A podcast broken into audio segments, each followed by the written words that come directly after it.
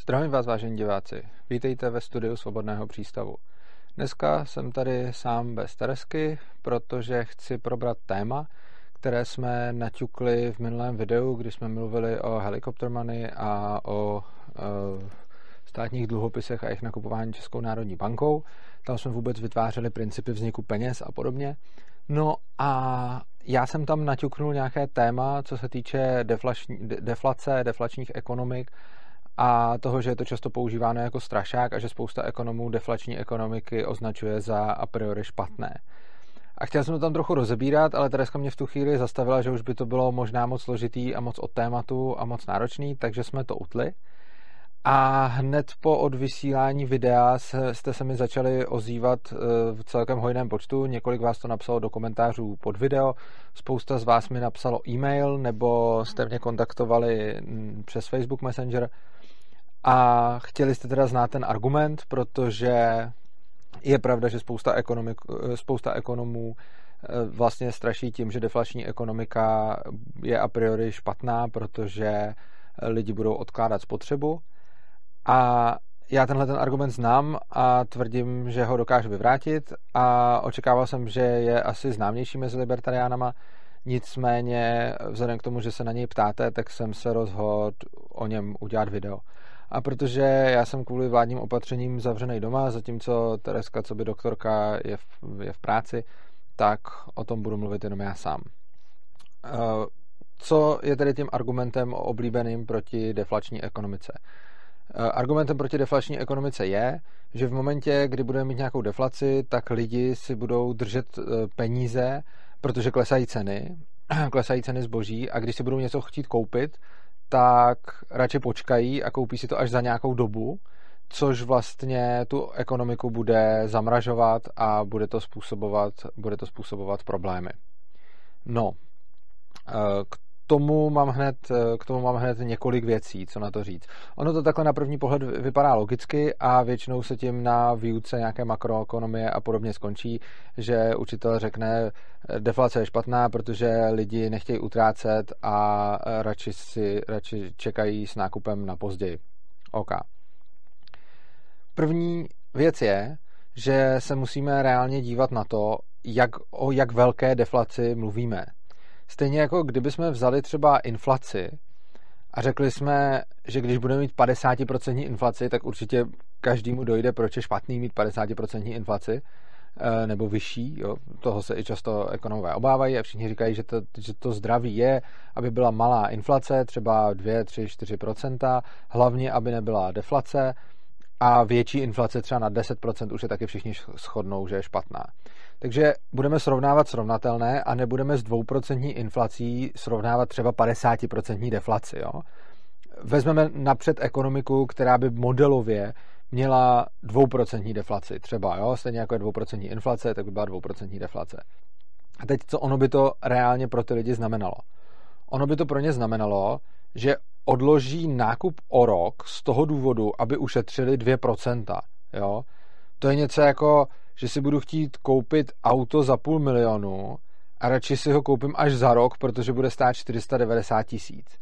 Já neříkám, že by něco takového někdo nemohl udělat, určitě to někdo udělá, ale pravděpodobně to nebude úplně mega masivní jev, eh, v tom smyslu, že by lidi prostě fakt čekali strašně dlouho, než, eh, než si, než si něco koupí, protože třeba to auto buď potřebují, aby s ním jezdili, nebo ho fakt chtějí, protože se na něj těšejí a ono potom, jako jestli to koupí za 500 tisíc nebo 490 tisíc, tam už se dá jako udělat jiná věc, že, že třeba vyjednáte slevu s tím prodejcem nebo u jiných věcí, než je auto, to koupíte třeba jinde, jo, a tak podobně. Takže jako běžný slevový akce, nebo to, jak se dá s cenou hnout, je mnohem víc než jako jednotky procent, takže jsou většinou lepší způsoby, jak něco takového zajistit a jak není nutný jako čekat rok, jo, to prostě to tak je. Ale, ale dobře, je pravda, že by se takovýhle chování mohlo, mohlo vyskytnout v té ekonomice. Ale zase na druhou stranu podívejme se na to, eh, kde v naší ekonomice současně funguje něco, eh, na čem si to můžeme uvést na příkladu. Protože i když máme celou ekonomiku inflační, to je pravda, tak máme některé odvětví ekonomiky, ve kterých eh, ceny klesají. A klesají daleko víc než o 2% za rok. A to jsou obecně technologie, IT, hardware a podobně. Jo, to, to odvětví, i když máme inflační ekonomii, tak eh, tím, jak rychlému vývoji dochází k tomu odvětví, tak většinu věcí si můžete, eh, si můžete koupit za chvíli mnohem levnější. Jo. A když se podíváme na to, jak tam jednají ti lidi, a tam je pokles cen mnohem větší, než by byl jako v jednotkách procent deflace. Jo, podívejte, si, podívejte se, za kolik si koupíte nový telefon a jak spadne jeho cena během několika měsíců. Jo, podívejte se na, na to, za kolik si kupujete počítače, za kolik si kupujete, když si koupíte dneska e, za 30 tisíc počítač, tak o kolik lepší počítač si koupíte za rok. Jo. Teď už to třeba není tak strašně markantní, i když pořád to platí, ale když se podíváme třeba 10 let zpátky, nebo dokonce 20 let zpátky, tak tam to bylo jako naprosto šílený, když jste jako se podívali kolem roku třeba 2000, co se dalo koupit za počítač za 30 tisíc a co se dalo za 30 tisíc koupit v roce 2001, 2002 a tak dále, tak jste zjistili, že tam se jednalo o pokles cen, respektive zvýšení kvality zboží jako v desítkách procent, ne někdy i víc. Takže když někdo chtěl počítač určitý kvality a byl ochotný si prostě rok počkat, tak mohl mít buď počítač dvakrát lepší kvality, anebo mohl mít ten počítač té kvality třeba za poloviční cenu. Jo? A stejně se nedalo říct, že by ten trh nějak zamrzal. Stejně málo lidí si tehdy řeklo, hele, já radši rok počkám a koupím si ten počítač prostě za poloviční cenu. Jako moc se to nedělo, prostě když lidi potřebovali počítač, tak si šli koupit počítač a málo kdo vyčkával jenom proto, že by to mohl mít za nějakou lepší cenu. Jo. Takže ono s, tou odkladou, s tím odkladem spotřeby to není zdaleka tak žhavý, jak by se mohlo zdát. Jo. Dneska se můžeme podívat na mobilní telefony. Prostě lidi čekají na nový iPhone a kupují si ho za jako obrovský prachy a všechny tyhle ty věci, které výjdou, tak potom jakoby eh, časem časem jejich cena, časem jejich cena klesá. Lidi prostě chtějí mít ty nové věci, chtějí mít ty kvalitní věci, chtějí mít ty, chtějí mít ty novinky, takže vlastně dá se říct, že jako můžeme pozorovat, že i mnohem brutálnější pokles cen, než jsou jednotky procent, eh, nemá zas tak masivní jako dopad na rozhodování spotřebitelů, aby potopil jako celý to odvětví té ekonomiky. A samozřejmě pak je spousta věcí, spousta statků, který si prostě kupujeme, protože potřebujeme mít teďka, jo? když se prostě podíváme na jídlo, když se podíváme na všechny věci, které potřebujeme k práci, na vše, všechny spotřební statky, no tak si prostě kupujeme, protože je jako potřebujeme už mít.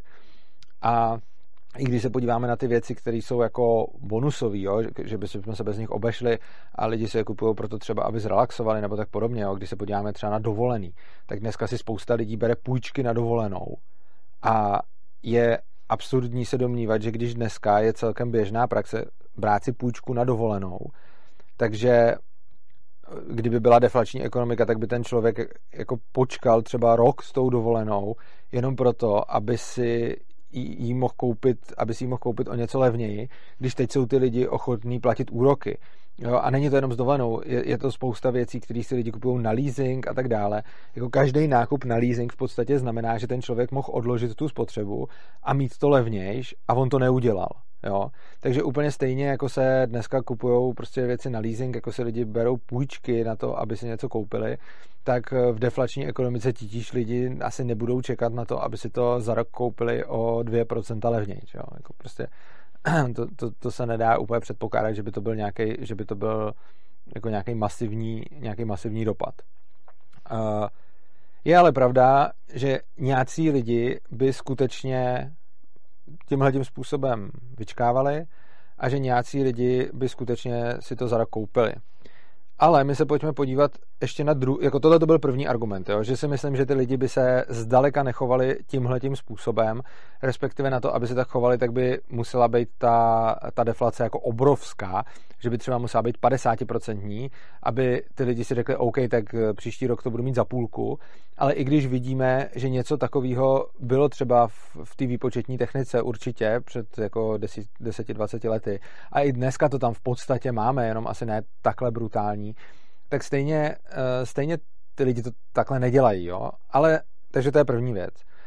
Pravdě, jako neříkám, že by se to nedělo vůbec, ale myslím si, že takovýto klasický makroekonomický tvrzení lidi budou okládat, okrádat spotřebu, což odkládat spotřebu, což ochladí ekonomiku, je sice pravdivý, ale podle mě to popisuje jev, který bude celkem marginální, nebude zdaleka nějaký masový. A to, že to tak bude, soudím ze sledování chování spotřebitelů a jejich reakce na snížení cen, případně z ochoty spotřebitelů eh, brát si na věci úvěry, což vlastně simuluje tu samou věc. Oni si to radši koupí teď za víc peněz, než aby počkali, našetřili to a koupili si to za míň. A vzhledem k tomu, jak kolik lidí a jak moc si berou úvěry, tak eh, jako vlastně vidíme, že jako i v té deflační ekonomice by to bylo podobně. To je první věc. Teď druhá věc. Eh, řekněme, že by ten první argument vůbec neplatil. Jo? On teda platí podle mě, ale předpokládejme, že vůbec neplatí a že to tak vůbec není. A já vám teď stejně dám druhý argument, který ukáže, že by dlouhodobá deflace uh, nebyla problémem. Představme si, že lidi by fakt skoro všichni odkládali svoji spotřebu. Odkládali by ji prostě o rok, prostě cokoliv by potřebovali, tak by si to radši nakoupili za rok. Nebo za dva. Už tohle je sám o sobě jako strašně drsný předpoklad. Ono to tak u většiny statků nebude, nebude, protože prostě potřebujeme. Potřebujeme auto, potřebujeme servis toho auta, potřebujeme se najíst, potřebujeme bydlet, potřebujeme platit nájem a to jsou všechno peníze, které prostě musíme platit, jako musíme platit teď. Ale pak jsou jako další věci, které třeba tolik nepotřebujeme a řekněme, že by lidi teda odkládali tu spotřebu a koupili by si to prostě za rok. Řekněme, že by takovýhle chování bylo skoro u všeho. Řekněme, že by se to týkalo většiny zboží a řekněme, že by se to týkalo i většiny lidí. Jo. Prostě máme takhle nastavenou ekonomiku, takhle nastavené myšlení. Jakmile vidíme deflaci, přestaneme nakupovat a koupíme si to třeba za rok. No, co by tohle to znamenalo? I kdyby to bylo takhle masově, tak ono, pokud by se ta doba, za kterou to lidi nakupují, nezvětšovala, jakože by napřed si to kupovali za rok, ale potom vlastně za dva roky a pak za tři roky, za čtyři roky a tak dále, ale že by ta doba byla konstantní. Řekněme třeba rok, že by byla, jo, nebo dva, prostě to je jedno, ale prostě by byla konstantní. Jo není už vůbec důvod se domnívat, že by ta doba jako rostla. Jo? Když budeme mít pořád 2% deflaci nebo i 5%, prostě když budeme mít pořád nějakou konstantní deflaci, tak absolutně není žádný důvod se domnívat, že by lidi jako první rok toho stavu odkládali spotřebu o rok a druhý rok toho stavu už třeba o rok a půl a třetí rok o dva roky. Jo, to, to, jako ne, prostě to chování při stejné deflaci bude pravděpodobně pořád stejný. Jo. Takže řekněme, že 5% deflace způsobí, že lidi odloží spotřebu o rok. Jo? I když si nemyslím, že to tak je, myslím si, že to strašně přehnaný předpoklad, ale dejme tomu. No co ono se stane? Ono se stane, že ekonomika ochladne v tom prvním roce a potom bude už úplně stejná, jako byla do posud. Čili to, co by teoreticky mohlo být nebezpečný, je to, že ta deflace jakoby začíná Akorát, že to, že ta deflace začíná, eh, trvá jenom nějakou dobu, ale potom, když bychom měli nějakou víceméně konstantní deflaci, tak i kdyby každý furt odkládal spotřebu o rok, tak se to na té ekonomice už po tom roce nebude projevovat vůbec nijak. Byla by to třeba roční hospodářská krize a potom už by všechno bylo normální. Z jakého důvodu? No, protože Řekněme, že teď za období drobné inflace si já koupím nějaký zboží v roce 2020, další zboží v roce 2021 a další zboží v roce 2022. No a teď přijde deflace a já se rozhodnu o rok odkládat, no tak v roce 2020 si nekoupím nic a je pravda, že tam by mohlo dojít k ochladnutí ekonomiky a tam by mohla být nějaká hospodářská krize. A jako hospodářské krize máme celkem pravidelně, k tomu se dostanu ještě dál v tomhle videu, takže jako to by nebylo nic tak hroznýho. A, a navíc by to ukazovalo pouze na problém z toho, když do té deflace jako vstupujeme, ne z toho, když už v ní potom dlouhodobě jsme. Protože co se pak stane v roce 2021? No já jsem o rok odložil, což znamená, že v roce 2021 nakupuju to, co jsem chtěl koupit v roce 2020 takže v roce 2021 mám tu útratu zase o rok spožděnou. No a v roce 2022 zase budu nakupovat to, co jsem chtěl původně nakoupit v roce 2021. v roce 2023 nakoupím to, co jsem chtěl původně nakoupit v roce 2022 a tak dále. Což znamená, že ten, to, že by všichni odkládali spotřebu a ono se to stejně nebude dít, by nespůsobilo to, že by neustále byla ochladnutá ekonomika. Způsobilo by to jenom to, že by byla ochladnutá ekonomika po tu dobu, po kterou by se lidi rozhodli odkládat spotřebu. A samozřejmě by to mohlo být v různých odvětví různě. Jo, prostě řekněme, že uh, v potravinářství by to asi nebylo vůbec, protože jako nákup jídla asi nikdo vůbec jako neodloží. Nákup jako elektroniky, no to lidi taky zjevně neodkládají, takže tam by se to taky nedělo.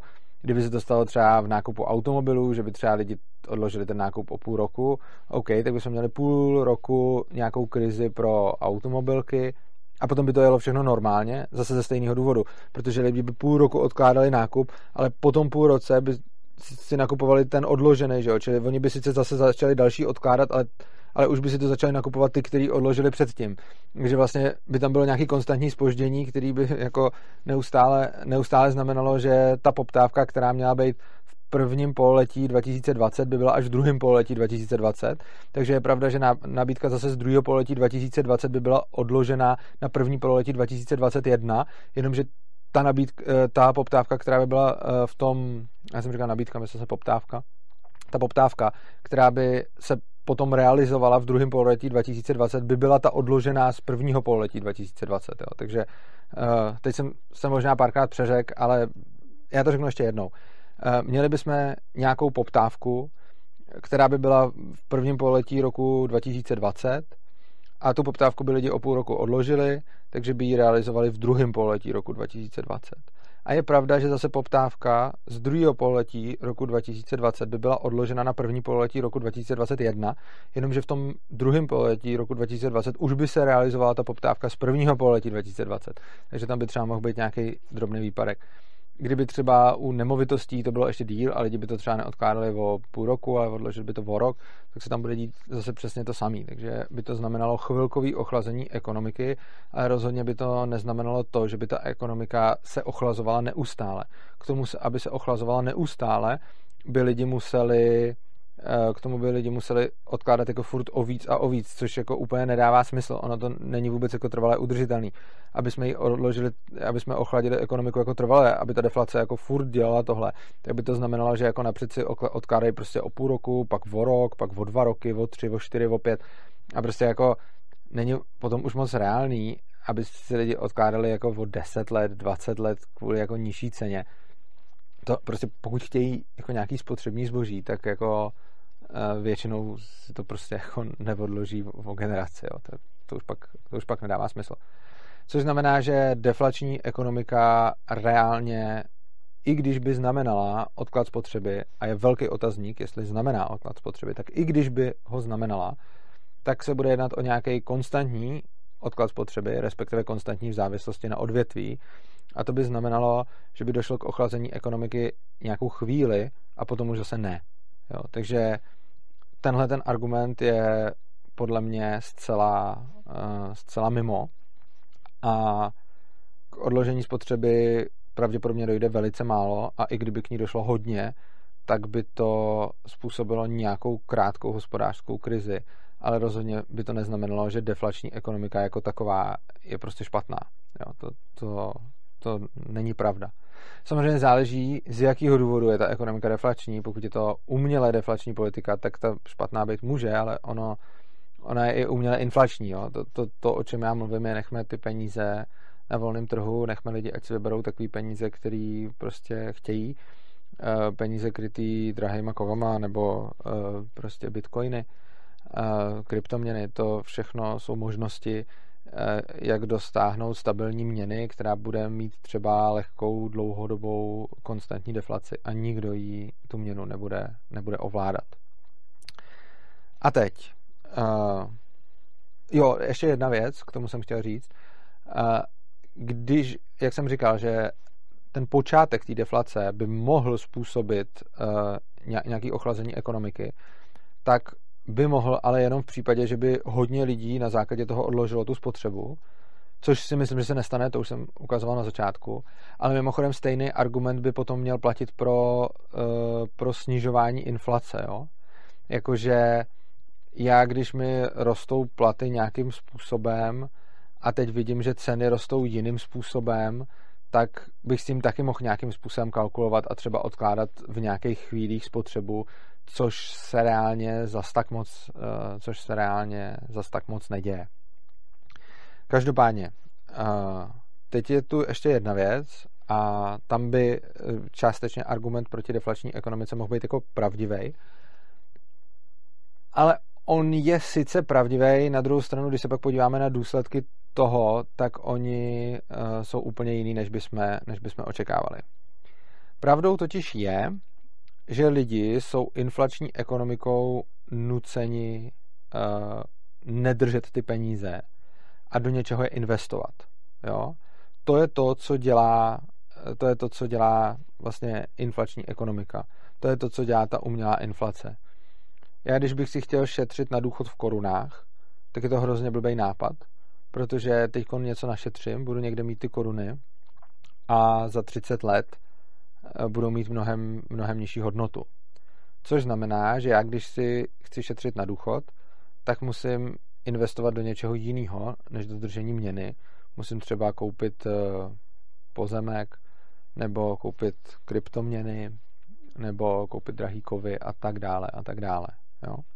Tohle je něco, co je fakt a je pravda, že ačkoliv odkládání spotřeby jako takový pro deflační ekonomiku problém není, tak to, co se v deflační ekonomice děje, je to, že lidi mají menší tendenci investovat.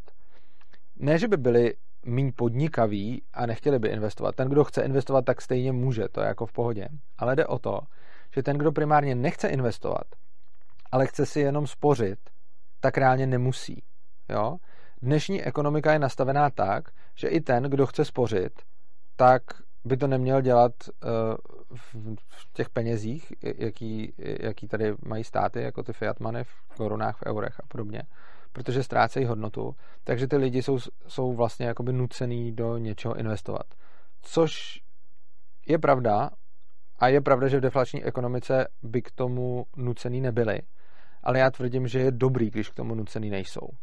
A vysvětlím tady proč.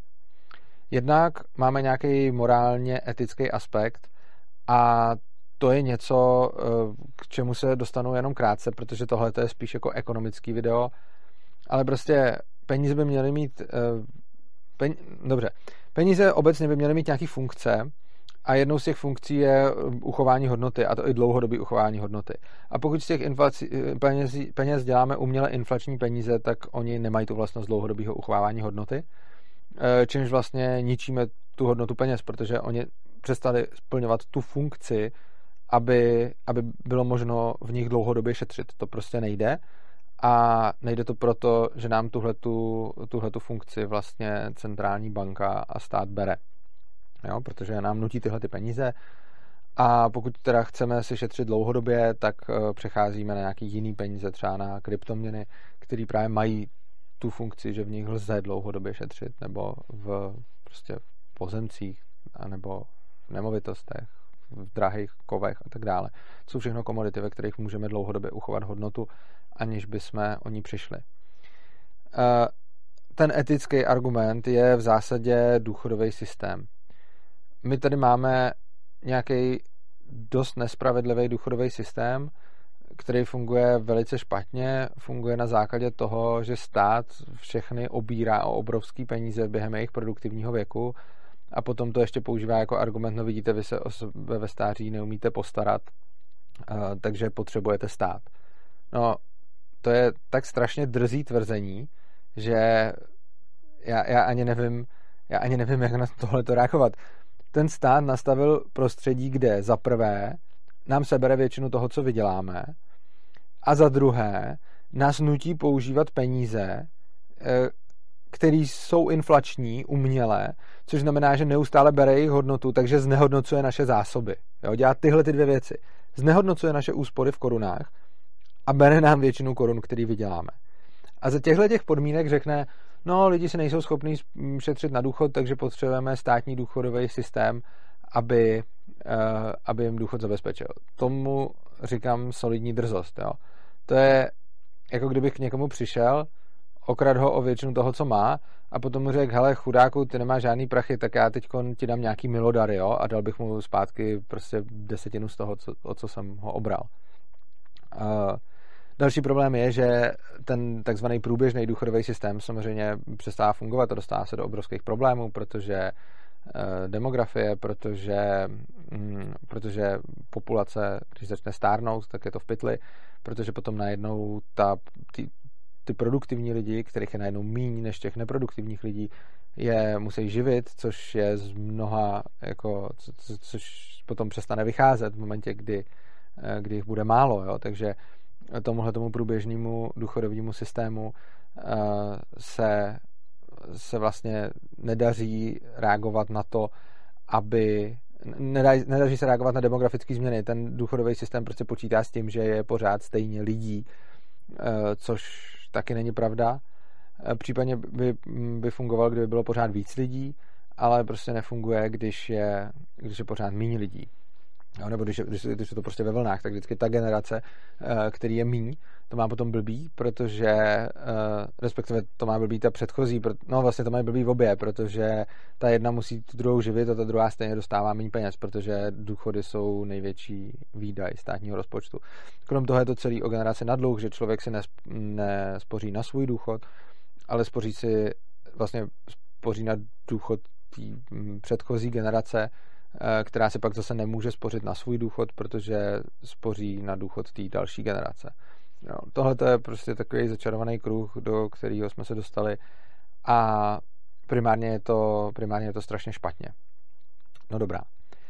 A má to, má, to spoustu, má to spoustu negativních dopadů a když někdo navrhuje, pojďme ten systém změnit, aby se lidi na důchod šetřili, aby se lidi spořili prostě na svůj důchod, tak samozřejmě spousta socialistů bude řvát, no to nemá, to, to ne, protože oni svěří ty své úspory nějakým investičním fondům, ty investiční fondy zkrachujou nebo je někdo vytuneluje a oni nebudou mít na důchod.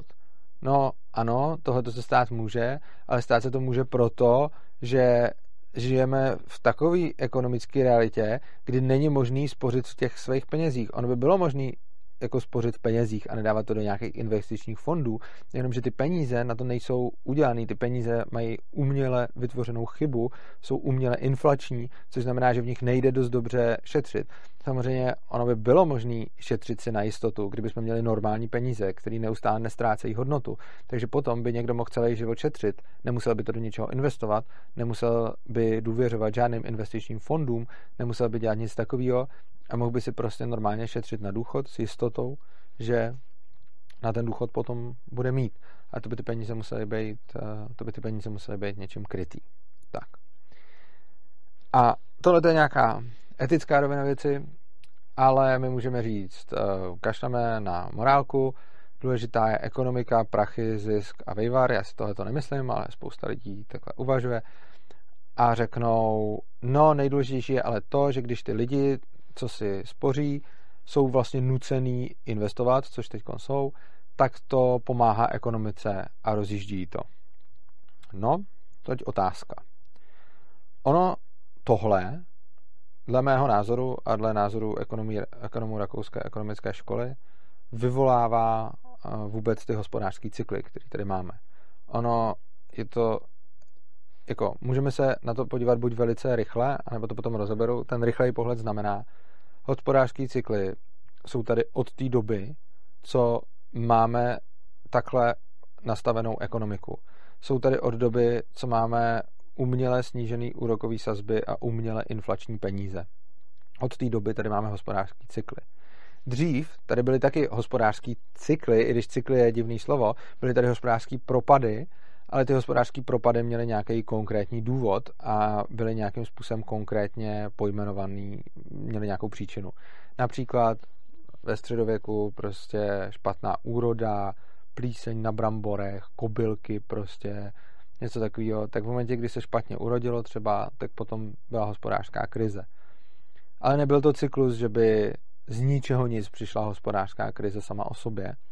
Bylo to tak, že když se stalo něco špatného, tak byla hospodářská krize ale rozhodně se nedělo nic takového, co se tady děje jako posledních sto let, nebo možná jako o něco víc, jak kde taky, kdy uh, funguje ekonomika tím způsobem, že je vždycky to období růstu a pak období propadu, kdy se vždycky nafukuje ta bublina a pak praskne.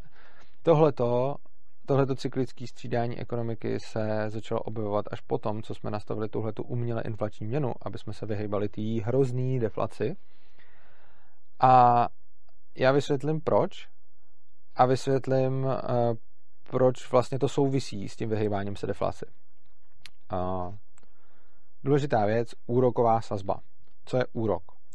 Úrok je přirozený poplatek za půjčku, protože já, když někomu půjčím peníze, tak tím podstupuju nějaký riziko a podstupuju tím riziko třeba, že mi je nevrátí, ať už třeba proto, že by nechtěl, nebo by i chtěl, ale blbě je zainvestuje, takže o ně přijde.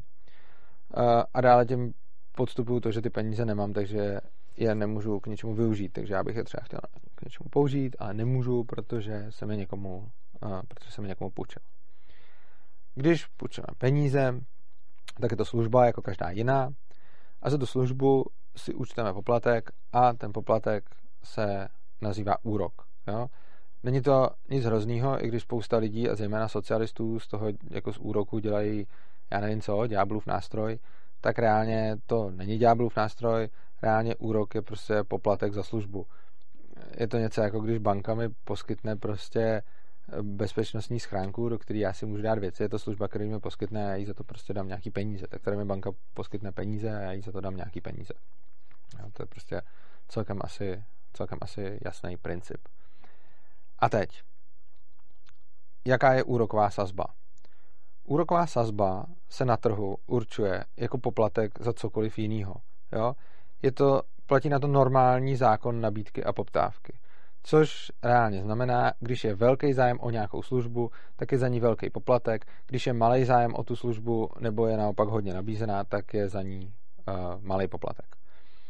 Uh, můžeme si to představit zase s čímkoliv.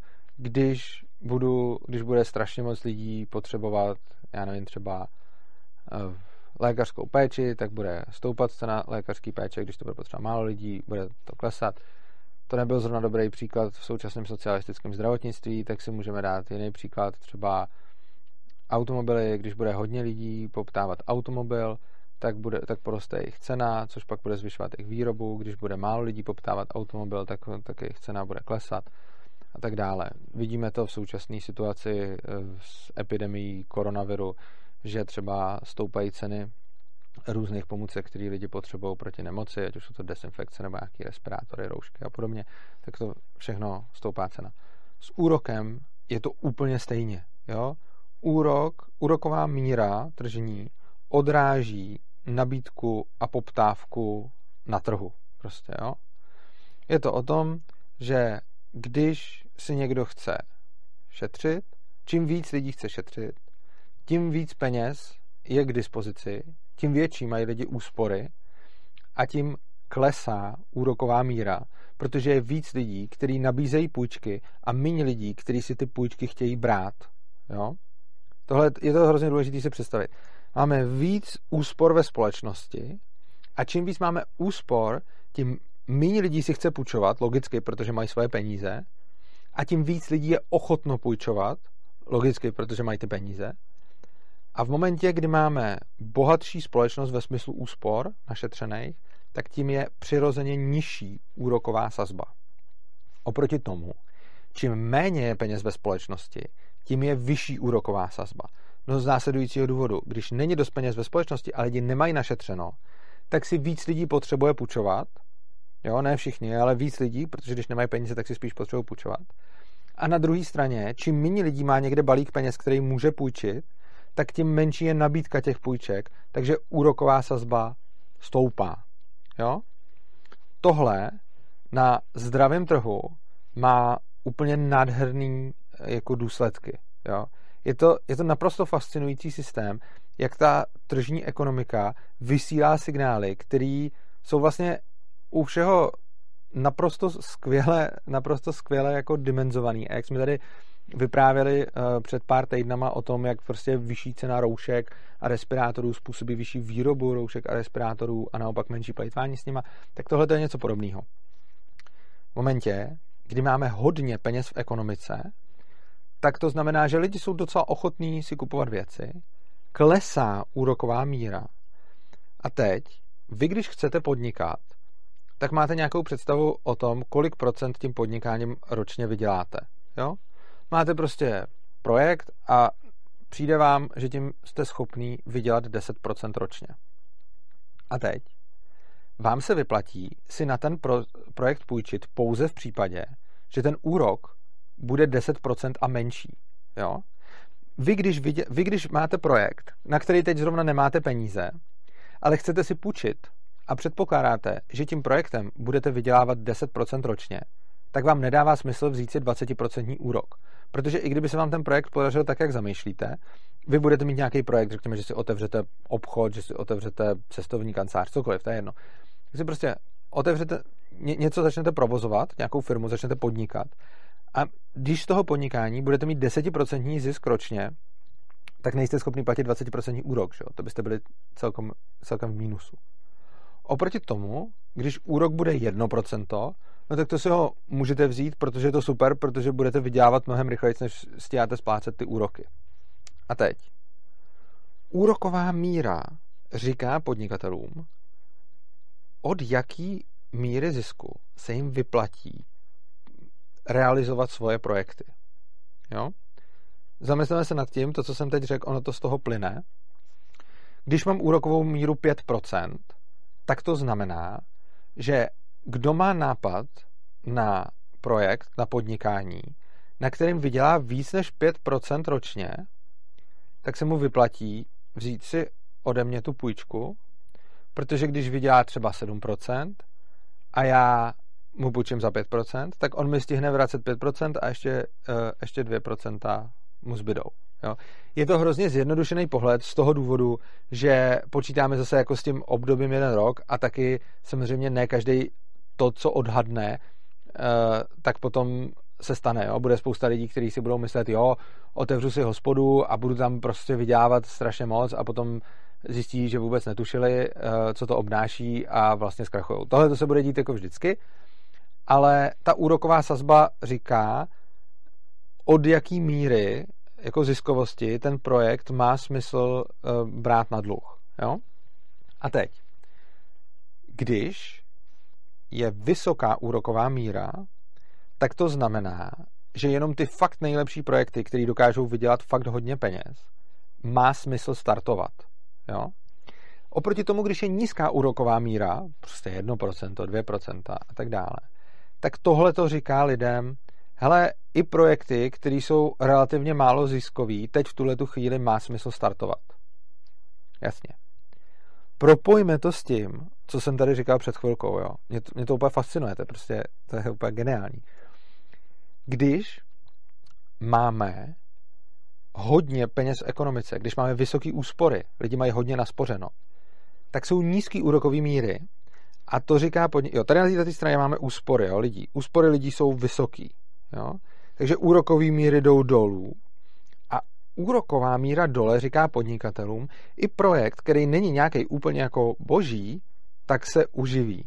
A ona je to pravda, protože lidi mají strašně moc peněz a jsou schopní kupovat ledacos. Jo? Jsou schopní kupovat tady u těch, co mají hodně vysoký zisk, ale i u těch horších nápadů a tak dále. Jo? Ty lidi budou kupovat fakt lecos. Nebudou si kupovat jenom nutné věci, ale koupí všechno možný. A ono se to hezky páruje. Ty vysoké úspory dělají nízkou úrokovou míru a říká to podnikatelům, hej, můžete podnikat let v čemkoliv, lidi mají hodně peněz a budou to od vás kupovat. Super. Teď opačný příklad. Lidi budou mít našetřeno málo peněz. Jo? Jsou malý úspory ve společnosti. Což znamená, úroková míra stoupne a úroky jsou vysoký. Co to dává za signál podnikatelům?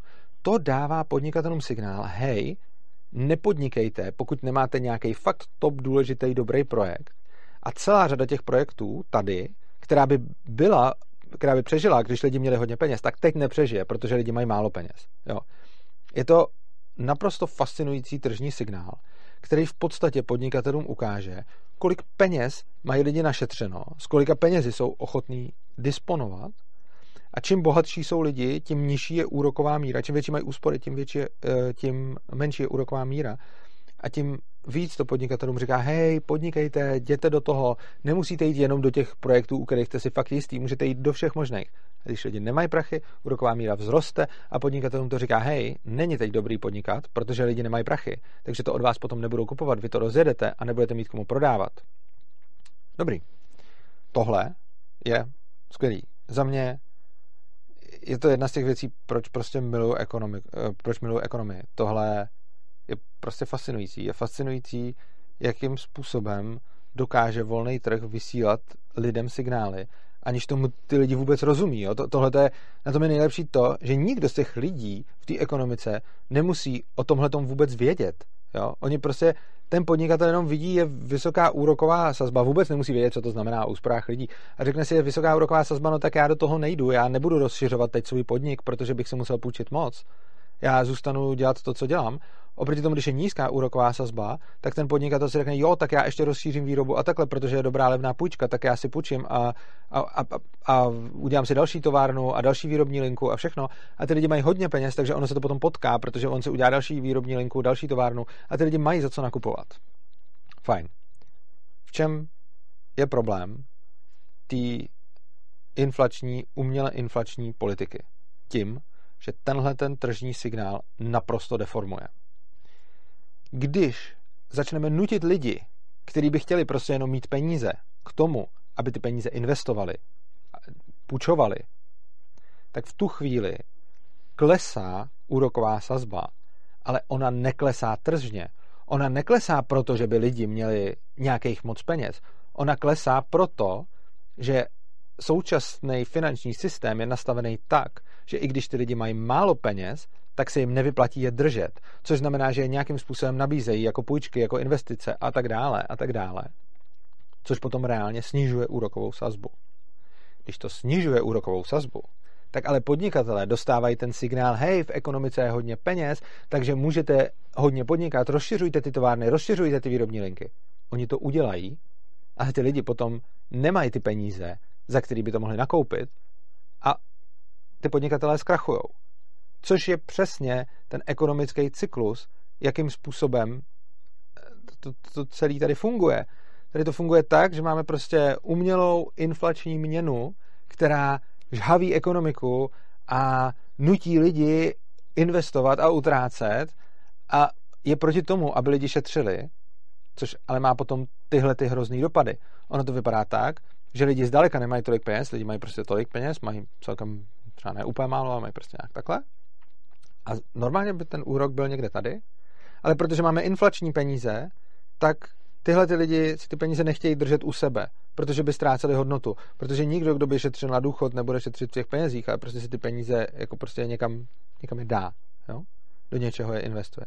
To, že ty lidi, kteří by chtěli jinak držet ty peníze, ale nedržejí je, protože jsou uměle inflační, tak to sníží úrokovou sazbu. Jo? A ono jí to sníží do míry, která by odpovídala tomu, že ty lidi mají třeba tolik peněz. Jo? Že, má, že je strašně moc jako úspor v ekonomice, ale ono tam zdaleka není tolik úspor v té ekonomice, tam je méně úspor v ekonomice. Tady je úroková sazba hrozně zbytečně dole no a podnikatelé si říkají, hej, super, jdeme podnikat, rozšíříme si tu továrnu, uděláme novou výrobní linku, eh, rozjedeme nový podniky a tak dále. A to se děje ten ekonomický růst, jo? takový ten urychlovaný takový to, jak ta ekonomika se prostě zahřívá. No a, a všichni ty podnikatelé si berou ty půjčky s tím minimálním úrokem, což má ten následek, o kterém jsem, což se děje tak, jak jsme mluvili o tom v tom minulém videu, že tím ještě jako zvyšují tu inflaci, protože tím, že si berou ty peníze od těch bank, tak ty peníze vlastně vznikají, jo, takže tím jako vznikají peníze, znehodnocují se, úroková míra je dole, e, kolikrát už ta úroková míra nejde prostě snížit, protože někdy dáče nebo prostě úrokovou sazbu jako nula, e, to pak neznamená, že jsou za nula i ty úroky od těch komerčních bank, jenom to znamená, že ty komerční banky si můžou půjčit za nula od té centrální banky.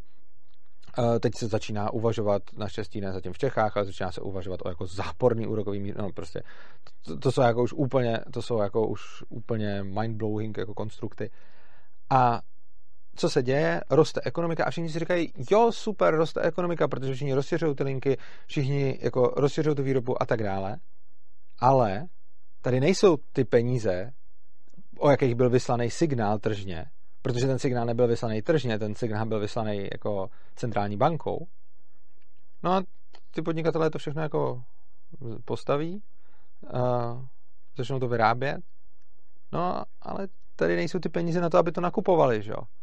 Jo, je to stejný jako nejsou tady ty peníze na to, aby to nakupovali a teď se to najednou zjistí, tady je spousta vyrobeného zboží, služeb, produktů, o který nikdo nemá zájem, no a najednou přijde ta krize. Když se tohle to zjistí, že tady je spousta nabídky, který není poptávka, no tak najednou začnou prostě klesat ty, klesat ty ceny, eh, propouštět se ty lidi a tak dále a celá ekonomika jde prostě do háje.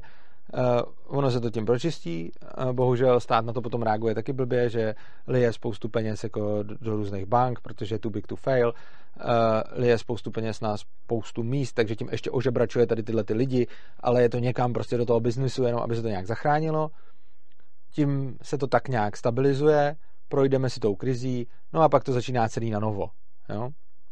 Typický příklad, hypotéční bublina. Jo? To, bylo, to bylo tohle jako byly nějaký úspory, které zdaleka nebyly takovýhle. Jo. Kdyby ty úspory byly takovýhle, tak to znamená, že kdyby lidi v té společnosti měli jako tolik peněz, jo, takhle moc, já to ukazujem tak jako rukama, ale prostě myslím tím jako moc peněz, kdyby měli, tak by to znamenalo, že třeba by pro ně bylo OK, že si každý koupí jako dva baráky a bude mít třeba chatu a druhou chatu a, a nějaký barák a teď mezi nimi budou jezdit a bude mít letní sídlo a zimní sídlo. A kdyby byla takhle byla ta společnost, tak už je to v podstatě signál, že člověk může mít jako dva baráky a, a střídat se v nich třeba na zimu a na léto, nebo že může mít prostě letní sídlo prostě na Floridě, jo, cokoliv. Jako.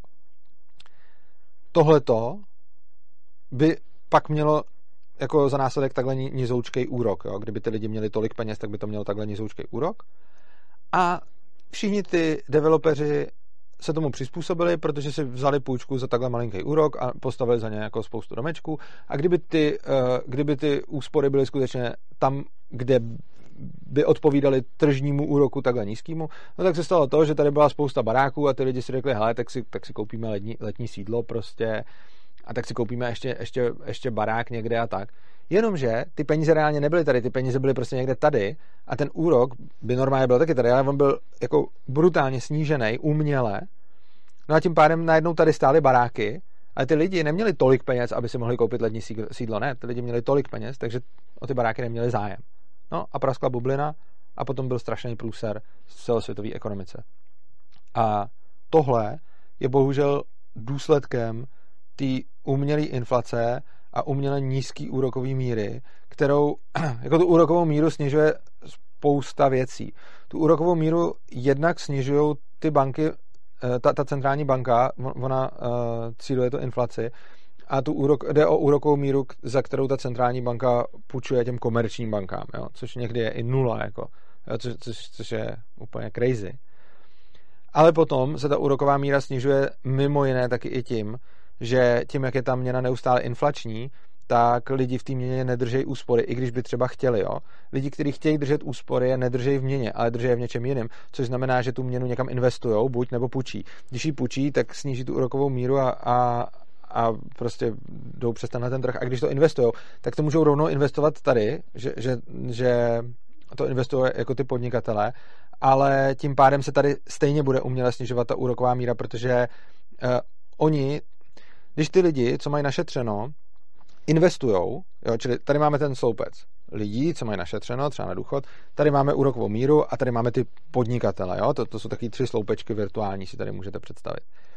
Ty lidi z tohohle toho sloupečku, kde mají, kde mají našetřeno, když začnou investovat, tak vlastně obejdou ten prostřední a rovnou ty peníze strčí do toho podnikání, což ale tenhle ten prostřední sloupeček tu úrokovou míru bude taky snižovat, protože ty podnikatelé, eh, který by si potřebovali normálně půjčit, a to, že oni by si chtěli půjčovat, zvyšuje úrokovou míru. Zase klasika, eh, je vyšší poptávka po půjčkách, takže budou i vyšší úroky.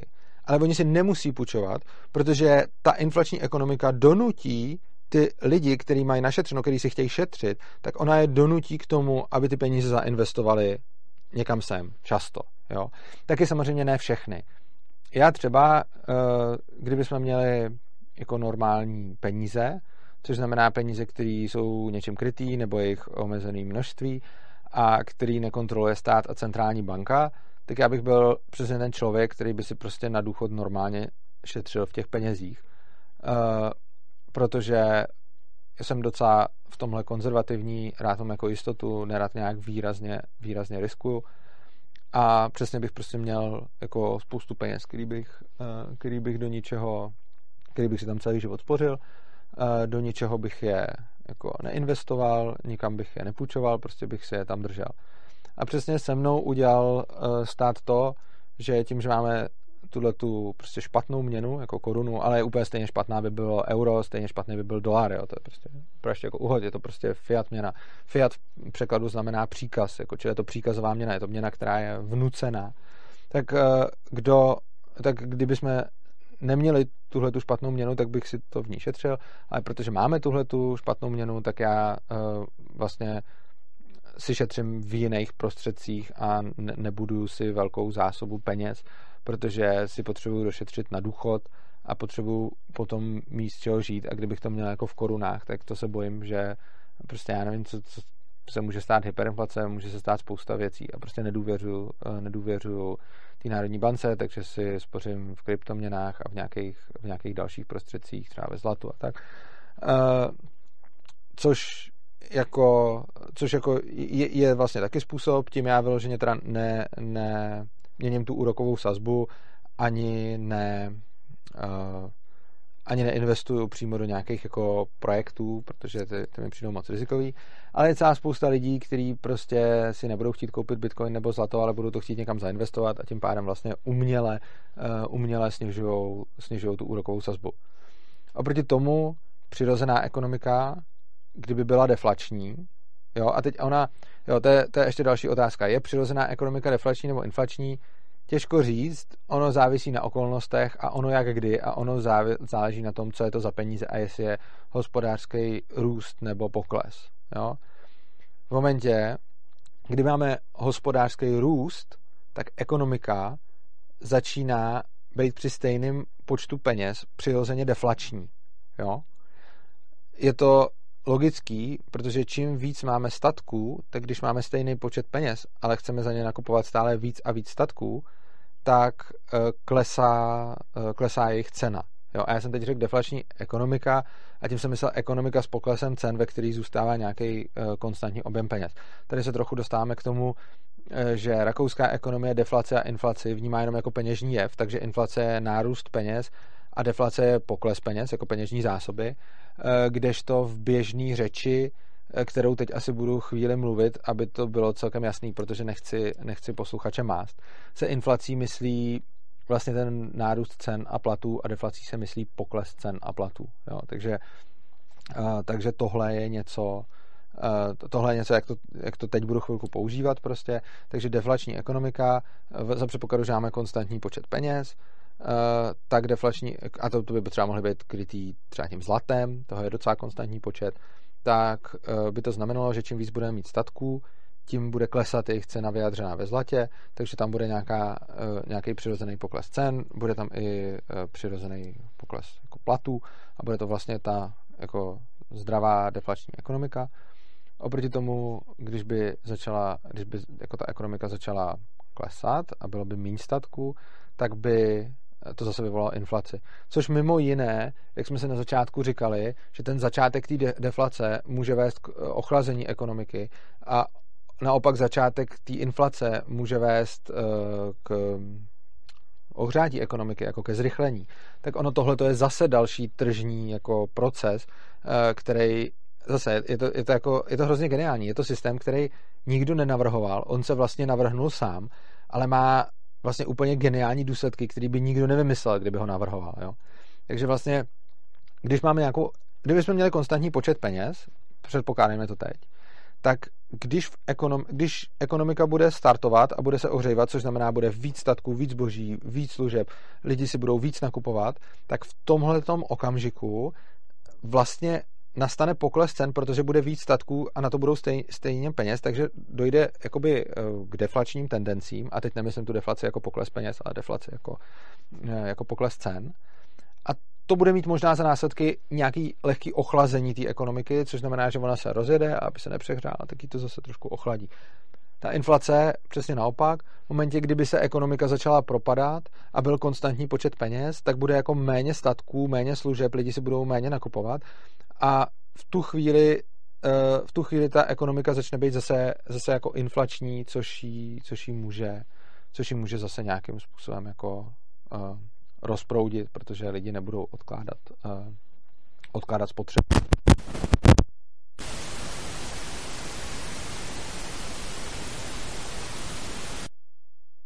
Znáte to, když třeba píšete někdy strašně dlouhý text a nějak se ho chytře neuložíte a potom o něj přijdete a potom, když ho píšete znova, jak už to není tak dobrý.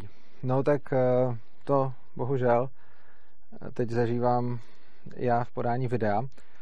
Eh, to video, na který se teď koukáte, eh, mělo ještě asi další hodinu, ale nebo tři čtvrtě hodinu, ale bohužel se mi tam stalo něco se zvukem, což znamená, že jsem měl několik možností, buď ho nějak nastříhat, protože ten zvuk nebyl skažený úplně kompletně, a nebo ho udělat znova.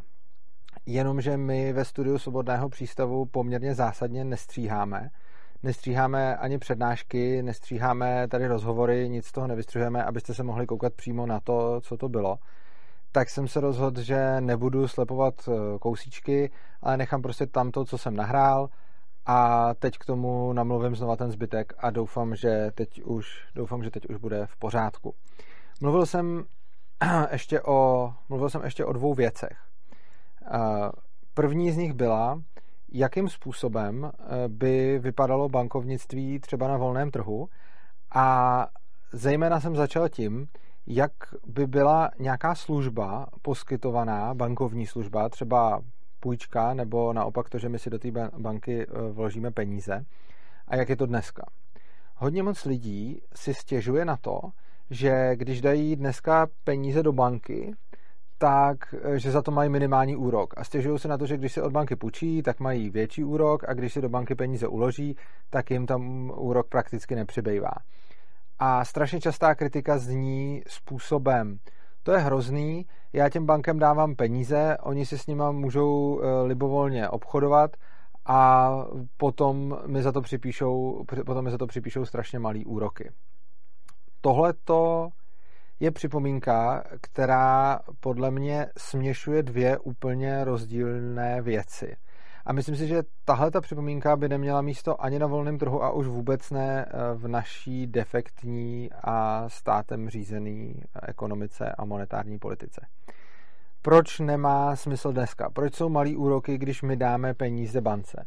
No, protože na volném trhu ta banka reálně potřebuje tolik peněz, kolik chce půjčit, takže když chce půjčit milion, tak k tomu potřebuje milion.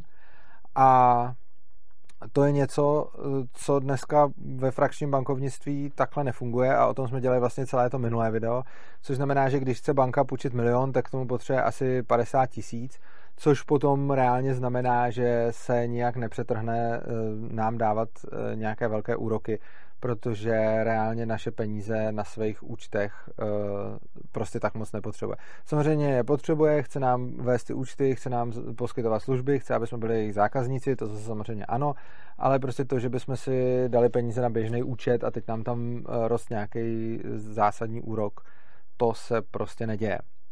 Jenomže ono by se něco takového nedělo ani na volném trhu a je to v podstatě dobře, že by se to nedělo. Proč? No, jsou v zásadě dvě, dva extrémy, dvě rozdílné služby a pak určitě najdeme celou spoustu na té škále. A já zatím vysvětlím ty dvě, které jsou strašně často směšovány do jednoho. První služba je to, a máme to třeba i dneska, když mám v bance nějakou třeba takový ten trezor, tu bezpečnostní skříňku, a do té si můžu dávat věci. Můžu si do ní dávat ostatně i peníze, můžu si do ní dávat zlato, můžu si do ní dávat jako co chci a ta banka mi to tam hlídá a je to služba, kterou mi ta banka, eh, kterou mi ta banka účtuje. Což znamená, že já si v bance platím eh, bezpečnostní skřínku, eh, do té skřínky si můžu dávat nějaké své věci, ta banka mi hlídá a za to já jí platím. Asi celkem nikoho nenapadne, že by mě měla ta banka platit za to, že si tam dám do její bezpečnostní skřínky věci. A to dokonce i v případě, že by ty věci byly x milionů korun, že by ty věci bylo x kilogramů zlata, tak ani v takovém případě by asi nikoho nenapadlo, že když si dám ty věci do toho bezpečnostního uh, trezoru, eh, že by banka měla mě platit za to, že to tam mám uschovaný. Samozřejmě, že ne, platím za to já té bance. Proč?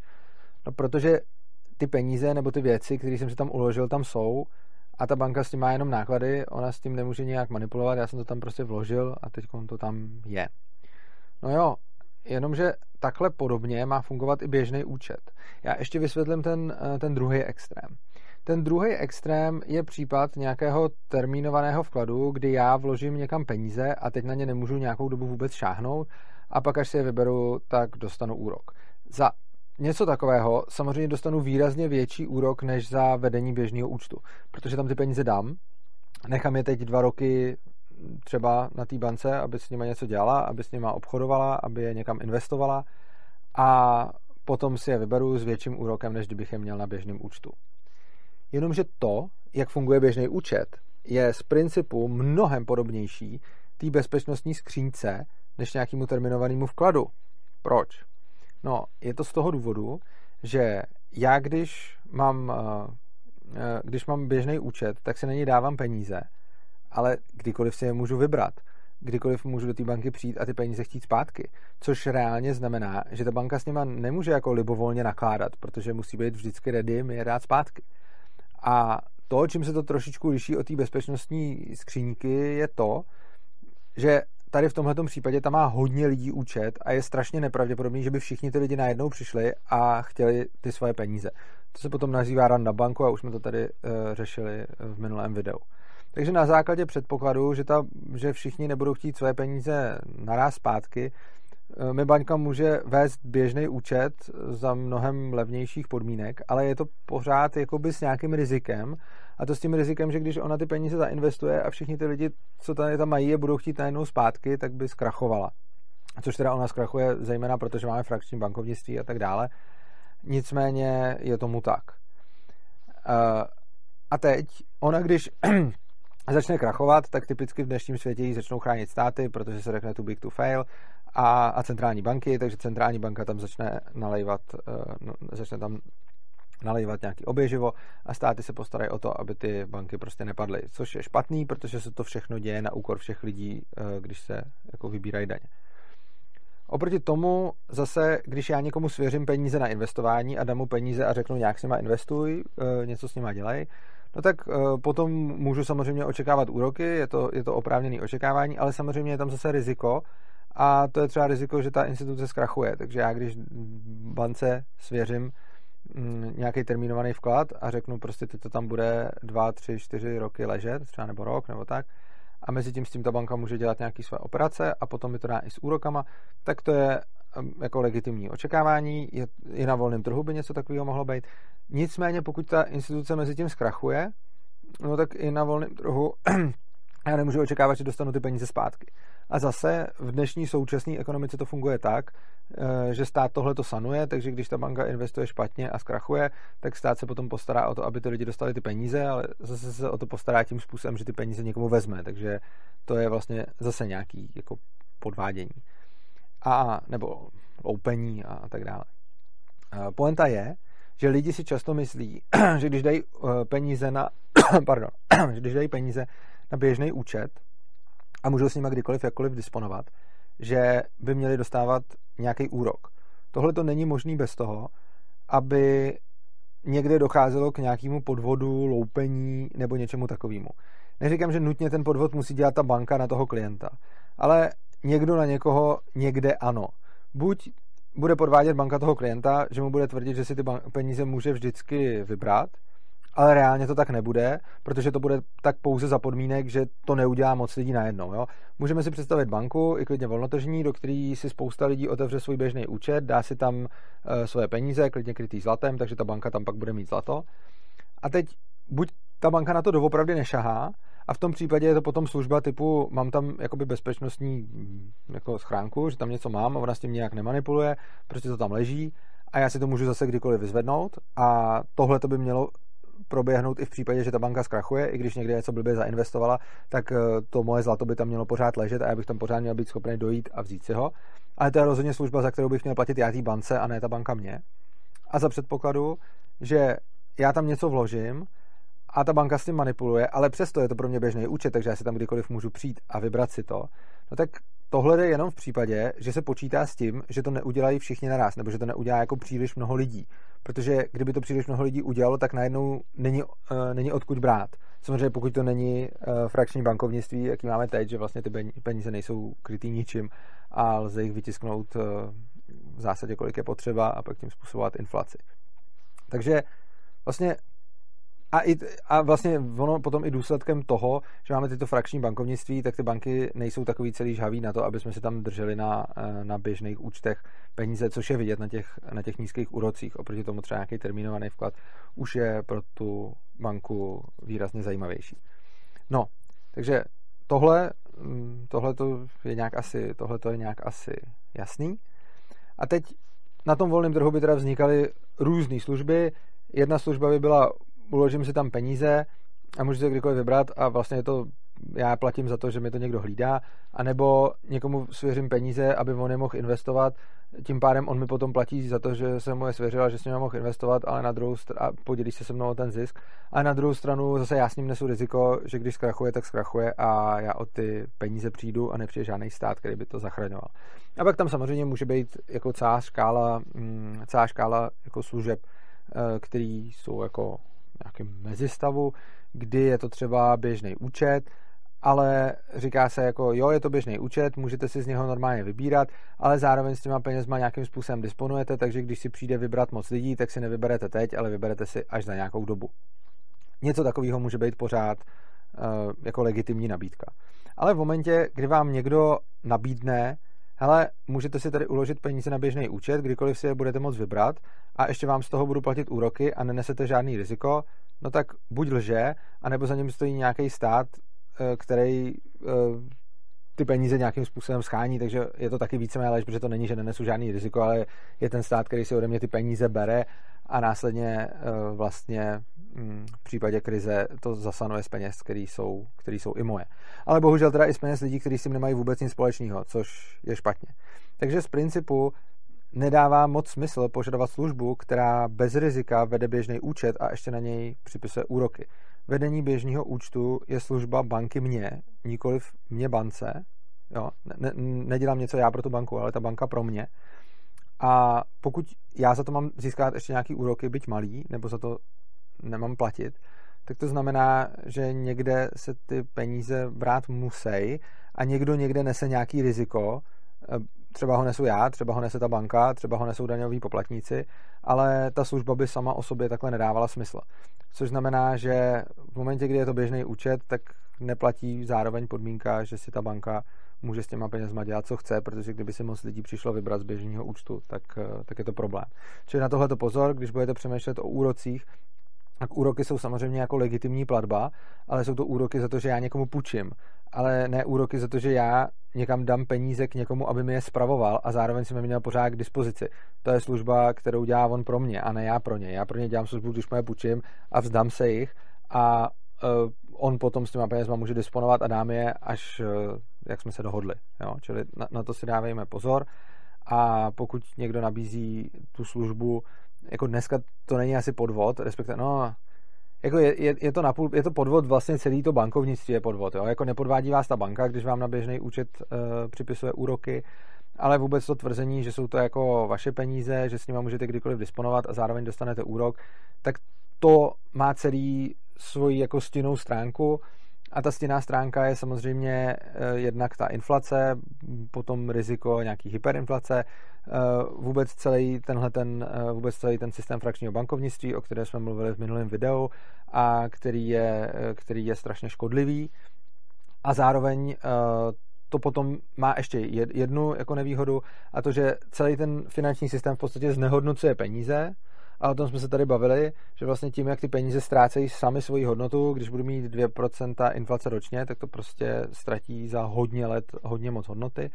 A ta inflace taky nemusí být na 2%, tak to mi nikdo negarantuje. Ona může prostě v nějakých problémech vylézt na 3, 4, 5. a teď je nutné si uvědomit, že to je exponenciální růst, jo? takže prostě když mám 5% inflaci ročně, tak, tak to je prostě exponenciální růst o 5% ročně, takže každý ten rok ta křivka jde vlastně takhle. No a něco takového je potom problém v tom, že lidi, kteří si chtějí šetřit v té měně, tak ona je pro ně absolutně nevhodná a e, nutí je to do toho, aby někam investovali, což má ty negativní efekty, o kterých jsem tady mluvil v té první půlce e, videa, než jsem, než jsem přišel o ten zvuk. Což znamená, že e, máme tady velký problém v tom, že když máme takhle nuceně uměle inflační měnu, tak nám sice banky můžou potom poskytovat lepší podmínky než na volném trhu, na druhou stranu to má svoje e, značné nevýhody. Je pravda, že na volném trhu by pravděpodobně byly uh, ty finanční služby, to, co nám nabízí banky, uh, nějakým způsobem méně výhodný než teď, protože by za, tě, za nima nestál ten stát, což znamená, že pravděpodobně by půjčovali na vyšší úrok, protože momentálně jsou úrokové sazby tlačený dolů, to jsme si tady ukazovali a ukazovali jsme si, jak je to nebezpečný, takže úrokové sazby by pravděpodobně byly vyšší, kdyby se do toho nepletla centrální banka. A kdyby byl skutečně volný trh, tak pravděpodobně by banky půjčovaly za vyšší úrok. A zároveň vedení běžného účtu by rozhodně neneslo úroky nám, ale spíš bychom ještě my museli platit té bance za tu službu, těžko říct kolik, eh, a nebo bychom nesli nějaký riziko, že bychom teda neplatili za vedení běžného účtu, případně by on nám připisoval nějaký malý úroky, ale potom ten běžný účet by byl s tím rizikem, že pokud přijde moc lidí a bude si chtít vybrat své peníze, tak to třeba nebude moc, protože ty peníze budou uh, zrovna alokovaný někde jinde. To riziko je sice malý, ale bylo by tam.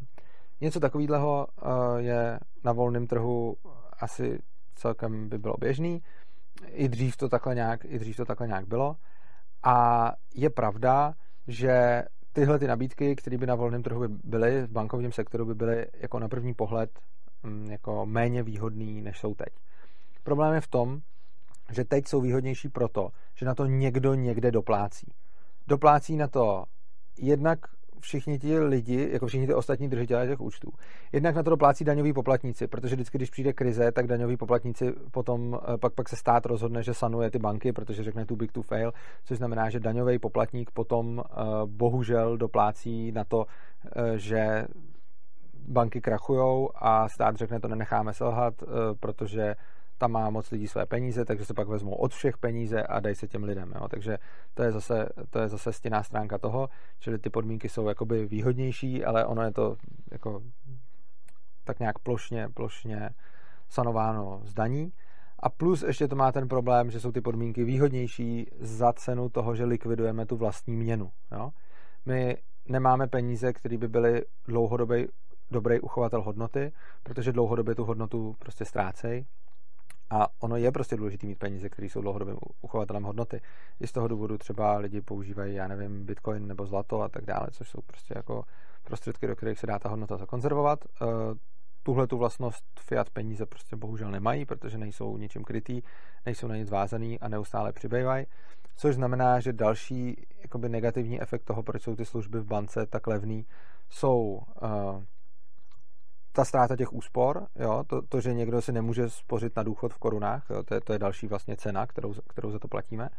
No a poslední cena jsou ty hospodářské cykly. O tom jsme mluvili. To, že je neustálá inflace, to, že jsou uměle nízko úrokové sazby, způsobuje hospodářský cykly tím způsobem, který jsem tady popisoval. Lidi mají nějaký počet peněz, ale z úrokové sazby to vypadá, že, má mnohem, že mají mnohem víc těch peněz, takže podnikatelé jedno jako by měli víc a následně potom ty podnikatelé krachujou, což by normálně nekrachovali za předpokladu, že by nebyla uh, takhle uměle nízká úroková sazba. Jo? Že by nedocházelo k těm cyklům, že by nedocházelo napřed k tomu nárůstu ekonomiky, jak pak k tomu propadu nenafukovala, aby se ta bublina a pak by nepraskala.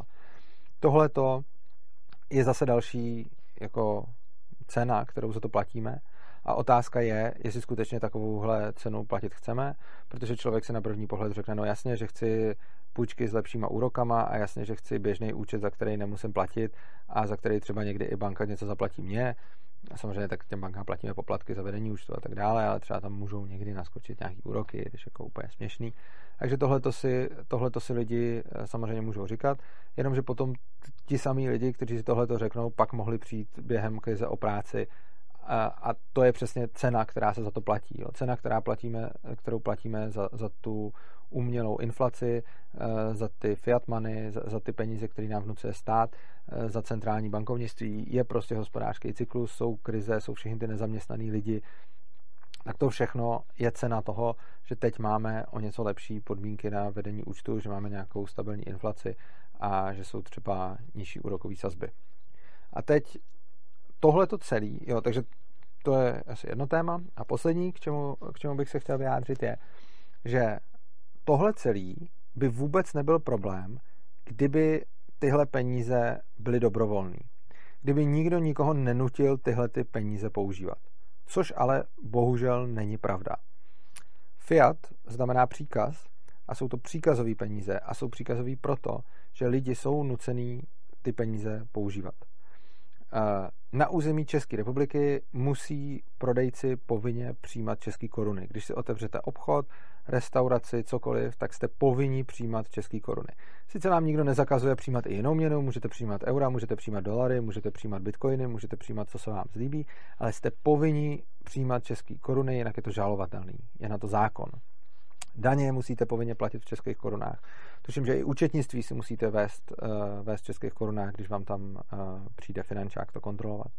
Což znamená, že stát vlastně vynucuje tuhle tu měnu, uh, kterou nějakým způsobem, kterou nějakým způsobem má jako státní a ono totiž, kdyby ji nevynucoval, tak eh, lidi nebudou chtít používat přesně z těch důvodů, eh, že je inflační, že je uměle inflační a že není něčím krytá. Lidi by radši používali krytý peníze, než nekrytý samozřejmě, kdyby měli na výběr. Ale oni bohužel na výběr nemají a stát jim tohle to vnucuje.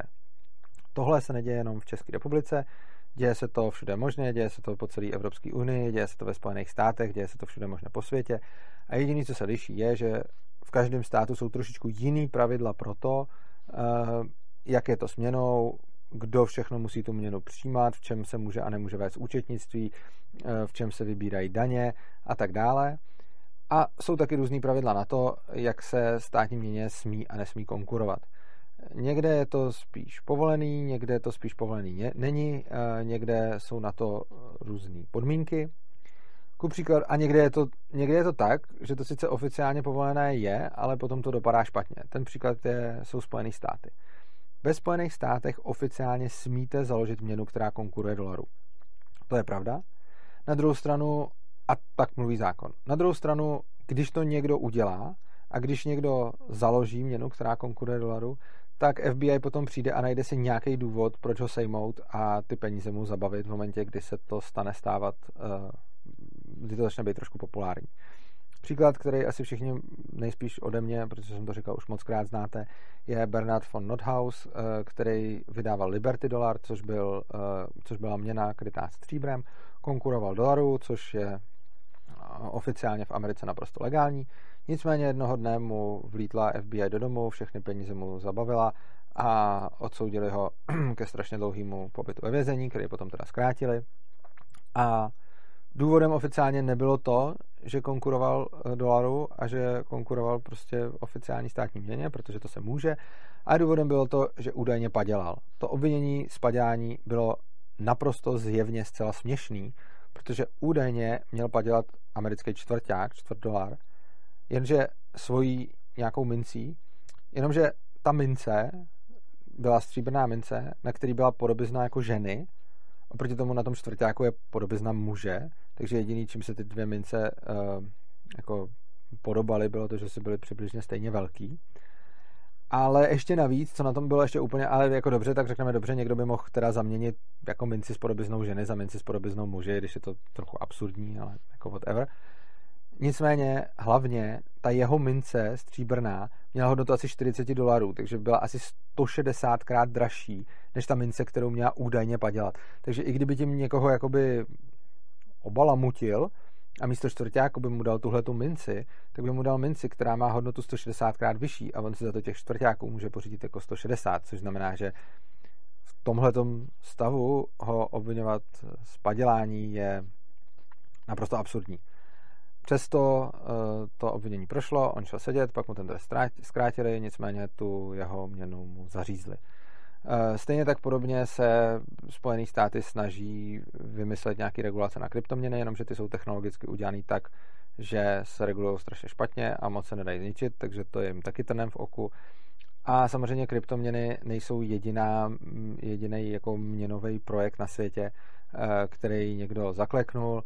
Byly měny jako třeba e-gold předtím a ten taky zaklekli a v podstatě to dopadlo podobně jako ten Liberty dolar. Prostě kdo chce psa být hůl si vždycky najde. A potom teda ve výsledku eh, na trhu peněz není dost dobře udělaná konkurence, a to přesně z toho důvodu, že buď je to přímo zakázaný, anebo i tam, kde to je povolený, tak každý, kdo by to chtěl dělat, vidí, jak dopadly ty před ním, takže si to radši, eh, radši dvakrát rozmyslí. Což je tak bohužel. No. U nás v České republice uh, není nelegální konkurovat koruně. Konkurovat koruně se určitě smí, jenom teda všichni tu korunu musí, uh, musí přijímat. A nemyslím si, že v České republice by to bylo jako ve Spojených státech, že by tady jako policie uh, úplně šla po těch lidech, co koruně konkurují. Ani ty kryptoměny se nesnažili nějak moc, uh, nějak moc zaklekávat, na druhou stranu, co také mohli dělat, no v zásadě nic, takže nic neudělali. Nicméně uh, v České republice existuje celá řada různých lokálních měn. Uh, jsou to většinou měny nějakých, uh, nějakých socialistů, který nemají rádi peníze, takže si vymyslí nějakou lokální měnu a teď kolem ní udělá nějakou komunitu a snaží se to různě jako rozchodit. No, tyhle ty měny mně přijdou jako z hlediska ekonoma mi to přijde určitě zajímavý, často mi to přijde jako trochu úsměvný, protože velice často tyhle ty měny založí nějaká eh, komunita socialistů, která se mezi sebou za třeba něco vyměňuje, nebo často jsou eh, vázaný na nějaký komunity lidí, kteří jsou třeba růz, se snaží o různou soběstačnost a tak dále, že třeba mají někde nějaký farmy nebo si něco pěstují a podobně. No a založí si tam nějaký své peníze. Eh, často jsou to peníze třeba jako internetový, že mají někde nějaký server, na kterým prostě se mm, jako eviduje ta výše účtů jednotlivých účastníků, eh, probíhají tam jako online dražby, jako aukce jo, a, a ta komunita si tam, si tam něco, něco vyměňuje. Mně tohle to jako hrozně sympatický, jako jednak protože to je nějaká konkurence státu, eh, jednak mi přijde strašně vtipný sledovat, jak ty lidi strašně často přijdou vlastně s tím, že nenávidějí tu ekonomiku, nenávidějí ten kapitalismus, nenávidějí ty peníze, tak si založí něco jiného, čemu třeba peníze ani neříkají, protože peníze jsou pro ně prostý slovo. A teď je hrozně zajímavý vidět, jak oni jako udělají něco, co teda nemají být peníze, protože peníze jsou hnusný kapitalistický. A teď to něco se svýma vlastnostmi začne čím dál tím víc a víc blížit penězům. Jo? Oni vlastně jako tak znova objevují kolo, protože je hrozně zajímavý, že oni to vždycky jako vymyslí a teď ty, ty projekty většinou probíhají nějakým, procházejí nějakým vývojem, čímž pádem se potom uh, ty jejich, jako, ty jejich lokální měny čím dál tím víc blíží jako standardním penězům.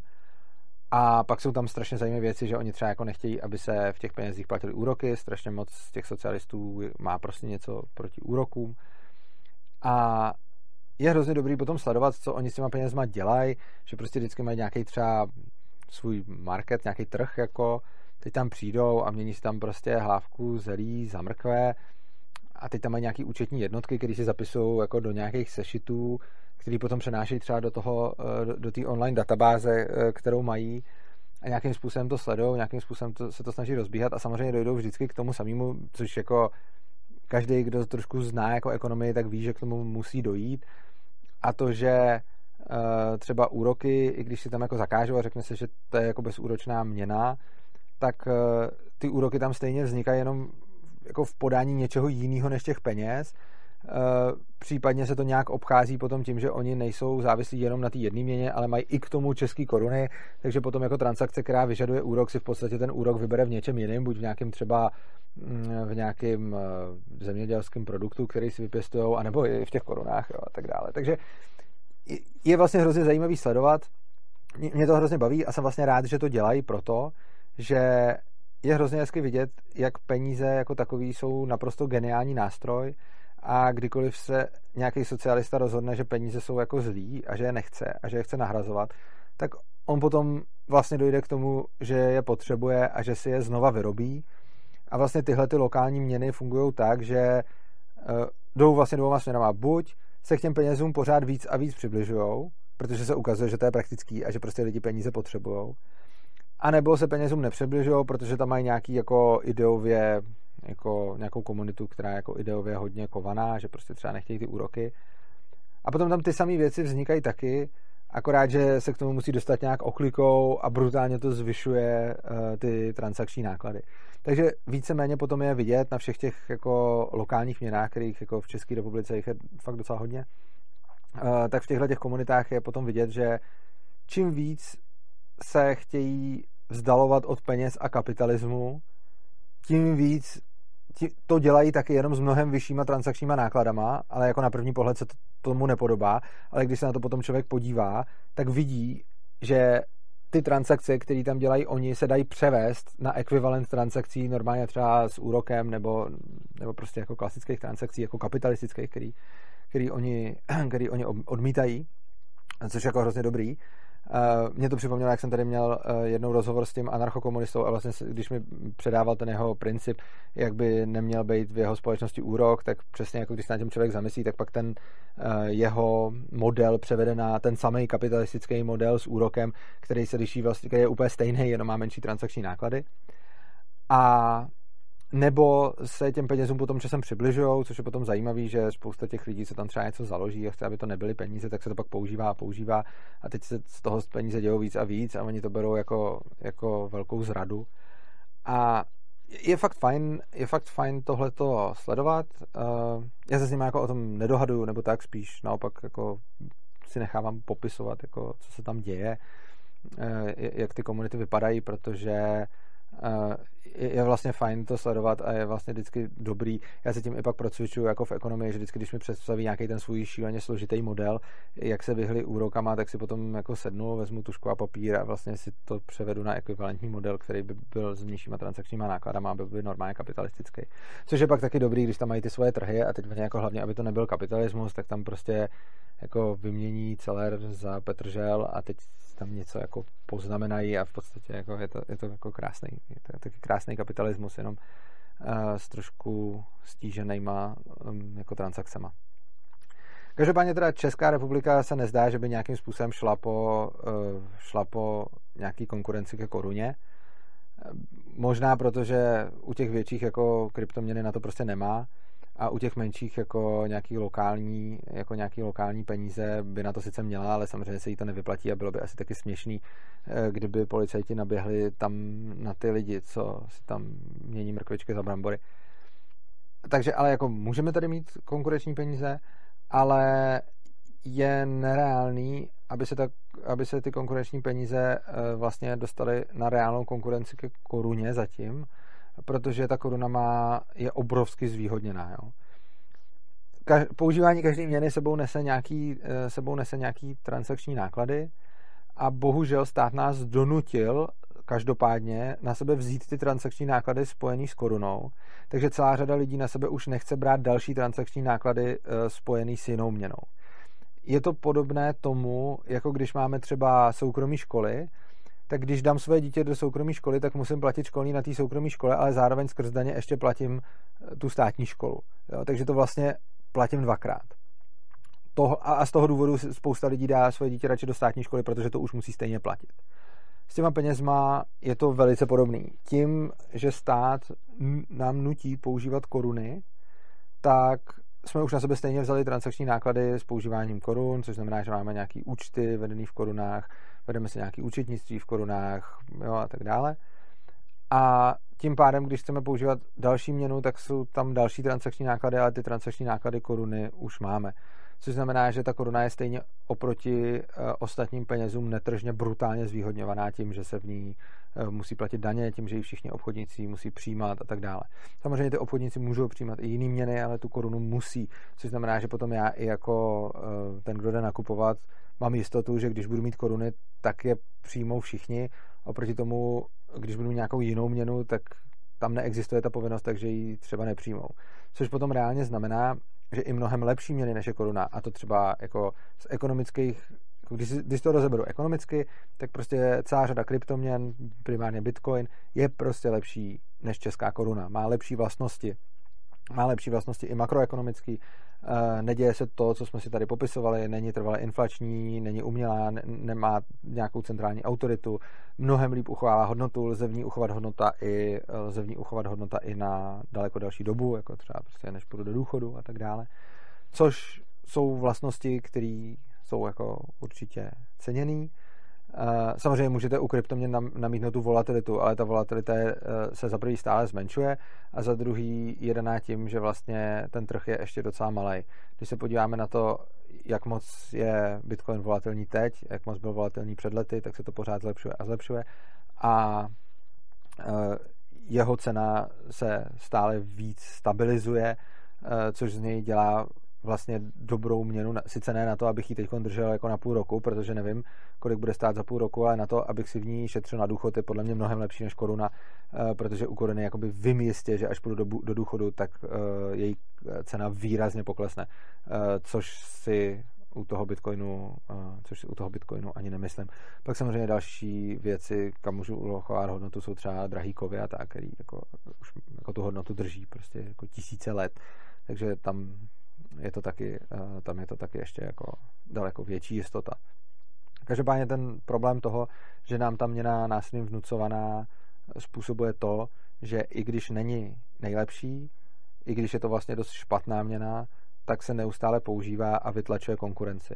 Je to bohužel přesně to, co stát dělá ve spoustě odvětví, ve školství, ve zdravotnictví, všude možně, že nám prostě monopolně cpe nějaký služby a nedovoluje je poskytovat v rámci volného trhu, nebo to dovoluje, ale my stejně musíme platit ty, který poskytuje stát, čímž pádem vlastně uh, deformuje ten trh takovým způsobem, aby jsme používali, aby jsme používali ty, ty státní peníze. A když potom lidi tvrdí, no tak jak to, že se na trhu teda neprosadili nějaký lepší peníze, nebo jak to, že se eh, na trhu neprosadili hm, tolik soukromí školy a podobně. No je to přesně z toho důvodu, který jsem říkal kdyby teď stát se rozhodl, že na každém rohu odevře hospodu, ve který bude rozdávat jídlo zdarma, nebo nějaký úplně jako směšně levný, jako zdarma nebo levný, ve skutečnosti to budeme my všichni platit, no tak taky zkrachuje jako drtivá většina hospod, čo? protože tam lidi přestanou chodit, protože radši budou chodit na to jídlo zdarma Jenomže oni si to všichni zaplatí z daní a kdo už si to jídlo jednou zaplatil, tak se ho potom nebude chtít platit ještě jednou, což znamená, že taky ty hospody zkrachují. Ale to, že by v případě, že by stát všude otevřel hospody, kde by bylo jídlo zdarma, znamenalo krach hospod, tak to ještě neznamená, že hospody nemůžou na volném trhu fungovat líp, než by je zajišťoval stát. Čo? To jako asi všichni víme a vidíme, že prostě to pohostinství nám líp zajistí volný trh než stát. Přesto však, kdyby ho začal zajišťovat stát, tak spousta těch volnotržních uh, jako zařízení zkrachuje. Což znamená, že potom ten argument, že když něco teda poskytuje stát, tak proč ten trh to nepřevzal, no za předpokladu, že ten stát už donutil lidi zaplatit za to státní řešení, tak, tak vlastně znevýhodnil dost ne, jako neférovým způsobem svoji konkurenci a i tak občas ta konkurence jako zvítězí, jenom se to neděje tak často, eh, přesně z toho důvodu, že, a to, takže to vlastně, není, to vlastně není argument. Jinými slovy, peníze, které teď používáme, české koruny, ale úplně stejně tak je to s eurama, úplně stejně tak je to s dolarama, jsou peníze, které jsou nám příkazem vnucený, jsou to jako fiat money, způsobují uh, ekonomický, ekonomický krize, způsobují hospodářské cykly, způsobují ty recese, způsobují e, naprosto špatný podání důchodového systému, protože ten důchodový systém vlastně teď tady funguje průběžný a velký argument pro průběžný systém je, že ty lidi by si, že ty lidi by si nemohli spořit, protože by někam investovali, ono by to zkrachovalo. Jenže vůbec ta potřeba někam investovat je důsledkem nekvalitní fiat měny, kterou tady máme, která neustále ztrácí hodnotu. Eh, tu hodnotu samozřejmě nestrácí jen tak Bůh darma, ona ta hodnota k někomu přechází. Jo? To není jako, že by se jenom ta hodnota snižovala, on prostě tu hodnotu reálně někdo lidem krade. Co jsme tady vysvětlovali v tom minulém videu. Takže uh, tahle ta, uh, tahle ta měna, kterou, kterou momentálně máme, uh, přináší prostě celou řadu, celou řadu nevýhod, přináší celou řadu nevýhod úplně stejně jako jiný státní instituce a který prostě musíme používat, protože si v tom stát uzurpuje monopol, případně nějak brutálně znevýhodňuje konkurenci, případně zvýhodňuje sám sebe, případně nutí všechny lidi uh, za to platit a když si chtějí použít konkurenci, tak za to musí, tak za to um, musí zaplatit znova.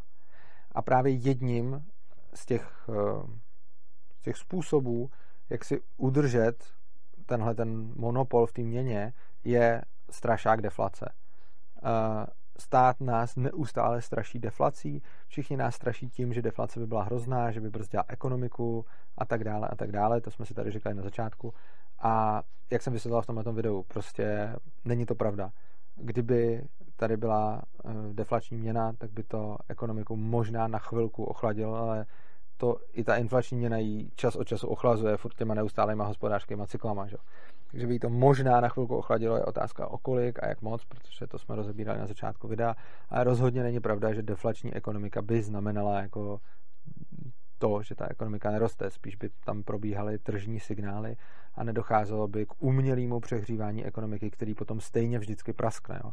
Je pravda, že kdybychom tady měli nějaký peníze, který neovlivňuje, který ne, neovlivňuje Česká národní banka, a který jsou skutečně tržní, tak by bylo pravděpodobně méně investic, ale ono by to, přišli bychom o ty umělé investice, o ty investice, které jsou tady vlastně jenom proto, že které jsou tady vlastně jenom proto, že eh, stát nás nějakým způsobem nutí investovat, že stát nutí ty lidi, kteří drží tu měnu, aby ji nedrželi, protože ztrácí hodnotu. Takže jsou to vlastně, je to umělá potřeba investovat, která potom vede zákonitě k těm, eh, k těm hospodářským krizím. Že?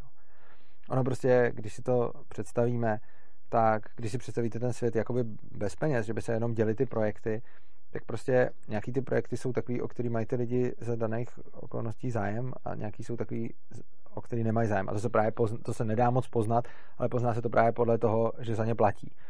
Ale pokud my vyšleme umělý tržní signály, že lidi mají zájem mnohem víc, než ve skutečnosti mají, no tak ano, my tím podpoříme jako investice a začne tím vznikat jako něco v ekonomice. Ale začne tím vznikat něco, co si potom ty lidi nekoupí a nemají o to zájem, vys prostě hypotéční bublina a tak dále. Jo. To není nějaká chyba zrovna hypoték nebo developerů. To je prostě o tom, že se, že se do té ekonomiky začnou pouštět naprosto uh, nevypovídající tržní signály, který potom způsobí průšvih a který způsobí hospodářskou krizi. Což znamená, že všechny ty peníze, které tady teďka máme, jsou špatné peníze, jsou to skažené peníze, jsou to uměle inflační peníze a je to všechno prostředek k tomu, jak eh, brát hodnotu od lidí a převádět je k jiným lidi, lidem, kteří jsou víc napojení na stát a na bankovní sektor. A bohužel to takhle funguje, bohužel si to většina lidí neuvědomuje a bohužel se používá celá spousta argumentů, proč to takhle musí být.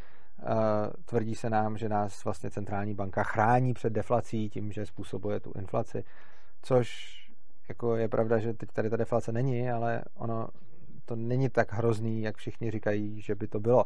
Samozřejmě by byla hrozná umělá deflace, to by bylo stejně blbý jako umělá inflace, možná ještě horší. Ale když jako vynecháme model centrální bankou, ale necháme tržní ekonomiku, na který prostě inflace a deflace odpovídá množství peněz a množství zboží, tak eh, to je mnohem lepší než, eh, než vlastně ta inflace, eh, kterou tady máme teď. Jo. Takže potom, a potom ještě jako úplně absurdní je, a kvůli tomu jsem psal otevřený dopis české televizi, když vlastně byl pořad Bankovkovi, což je pořad pro děti, kde se vysvětlují ekonomické principy, tak tam se dokonce říká, že Česká národní banka bojuje s inflací. Jo. To, to je ještě úplně jako nejvíc absurdní. Česká národní banka způsobuje inflaci. Ona je tvůrcem a strujcem inflace. Kdybychom tady neměli Českou národní banku, tak nemáme neustále inflační měnu. Jako nikdy nebyla furt inflační měna. Prostě, nebo jako někde možná může být furt inflační měna, ale je to buď v nějakém hospodářském propadu, anebo kdyby to byly nějaké peníze, které neustále přibývají, ale použití takových peněz by podle mě velice rychle nahradily jiný kvalitnější peníze, které tuhle tu vlastnost nemají. Takže prostě ta trvalá inflace je důsledkem práce České národní banky a tvrdit, že Česká národní banka nás jako chrání před inflací, je podobně jako tvrdit, že ten, kdo mě včera na ulici přepadnul a zmátil mě a zlomil mi tři žebra, mě ochránil před čtvrtým zlomením žebrem. Jako, je to pravda, protože mi mohl zlomit čtyři, ale ve skutečnosti mi teda zlomil tři. No a tak Česká národní banka nás chrání před 3% inflací, protože dělá 2% inflaci, no, v lepším případě. Tak jo, to je asi všechno, co jsem vám k tomu chtěl říct. Vysvětlili jsme si deflační ekonomiku, vysvětlili jsme si deflaci, vysvětlili jsme si, jak fungují vlastně mm, naše peníze, proč jsou špatný, proč jsou, proč jsou vnucený a proč deflace hlavně není takový problém, eh, jak je prezentováno. Já vám děkuji za pozornost, moc vás prosím, abyste tohleto video eh, sdíleli, abyste s ním seznámili další lidi, nejenom s tímhle, ale i s tím minulým, kde jsme s Tereskou vysvětlovali, jak vznikají peníze, protože to je strašně důležitý téma a čím víc lidí tohle to bude vědět, eh, tím víc dokážou třeba tvořit tlak na politiky, když dělají nějaká třeba hloupá rozhodnutí, protože tohle je něco, o čem, o čem lidi prostě nějak nevědí. Takže určitě to šiřte. Krom toho, když to budete šířit, tak se tyhle videa dostanou vejš ve, ve vyhledávačích. Stejně tak z toho důvodu vás prosíme o odběry a o lajky k tomu videu, protože zase čím víc to olajkujete, k tím více lidem se to dostane, tak prostě fungují dnešní uh, sociální sítě, internetové média, vyhledávače a tak dále. No a taky vás prosím, taky vás prosím o, odběr kanálu z toho důvodu, že nás to fakt motivuje, hrozně nás těší, že nás odebírá stále víc lidí, že nás stále víc lidí sleduje, je to pro nás super, je to motivující a vlastně díky tomu máme velkou motivaci pokračovat dál a tvořit pro vás další obsah, takže určitě, když kliknete like nebo odběr, tak, eh, tak tím něčemu pomůžete tvorbu dalšího obsahu a dostanete to mezi další lidi. Krom toho vás prosíme o finanční podporu. Eh, kdo nás chce podpořit přímo za tohleto video, že se mu líbilo a přišlo mu nějaký poučný nebo tak, tak hned pod, eh, hned pod videem v popisku naleznete bitcoinovou a litecoinovou adresu, naleznete tam i bankovní spojení, takže bereme i český koruny. Budeme hrozně rádi, eh, když nám budete přispívat, aby jsme mohli dál tvořit.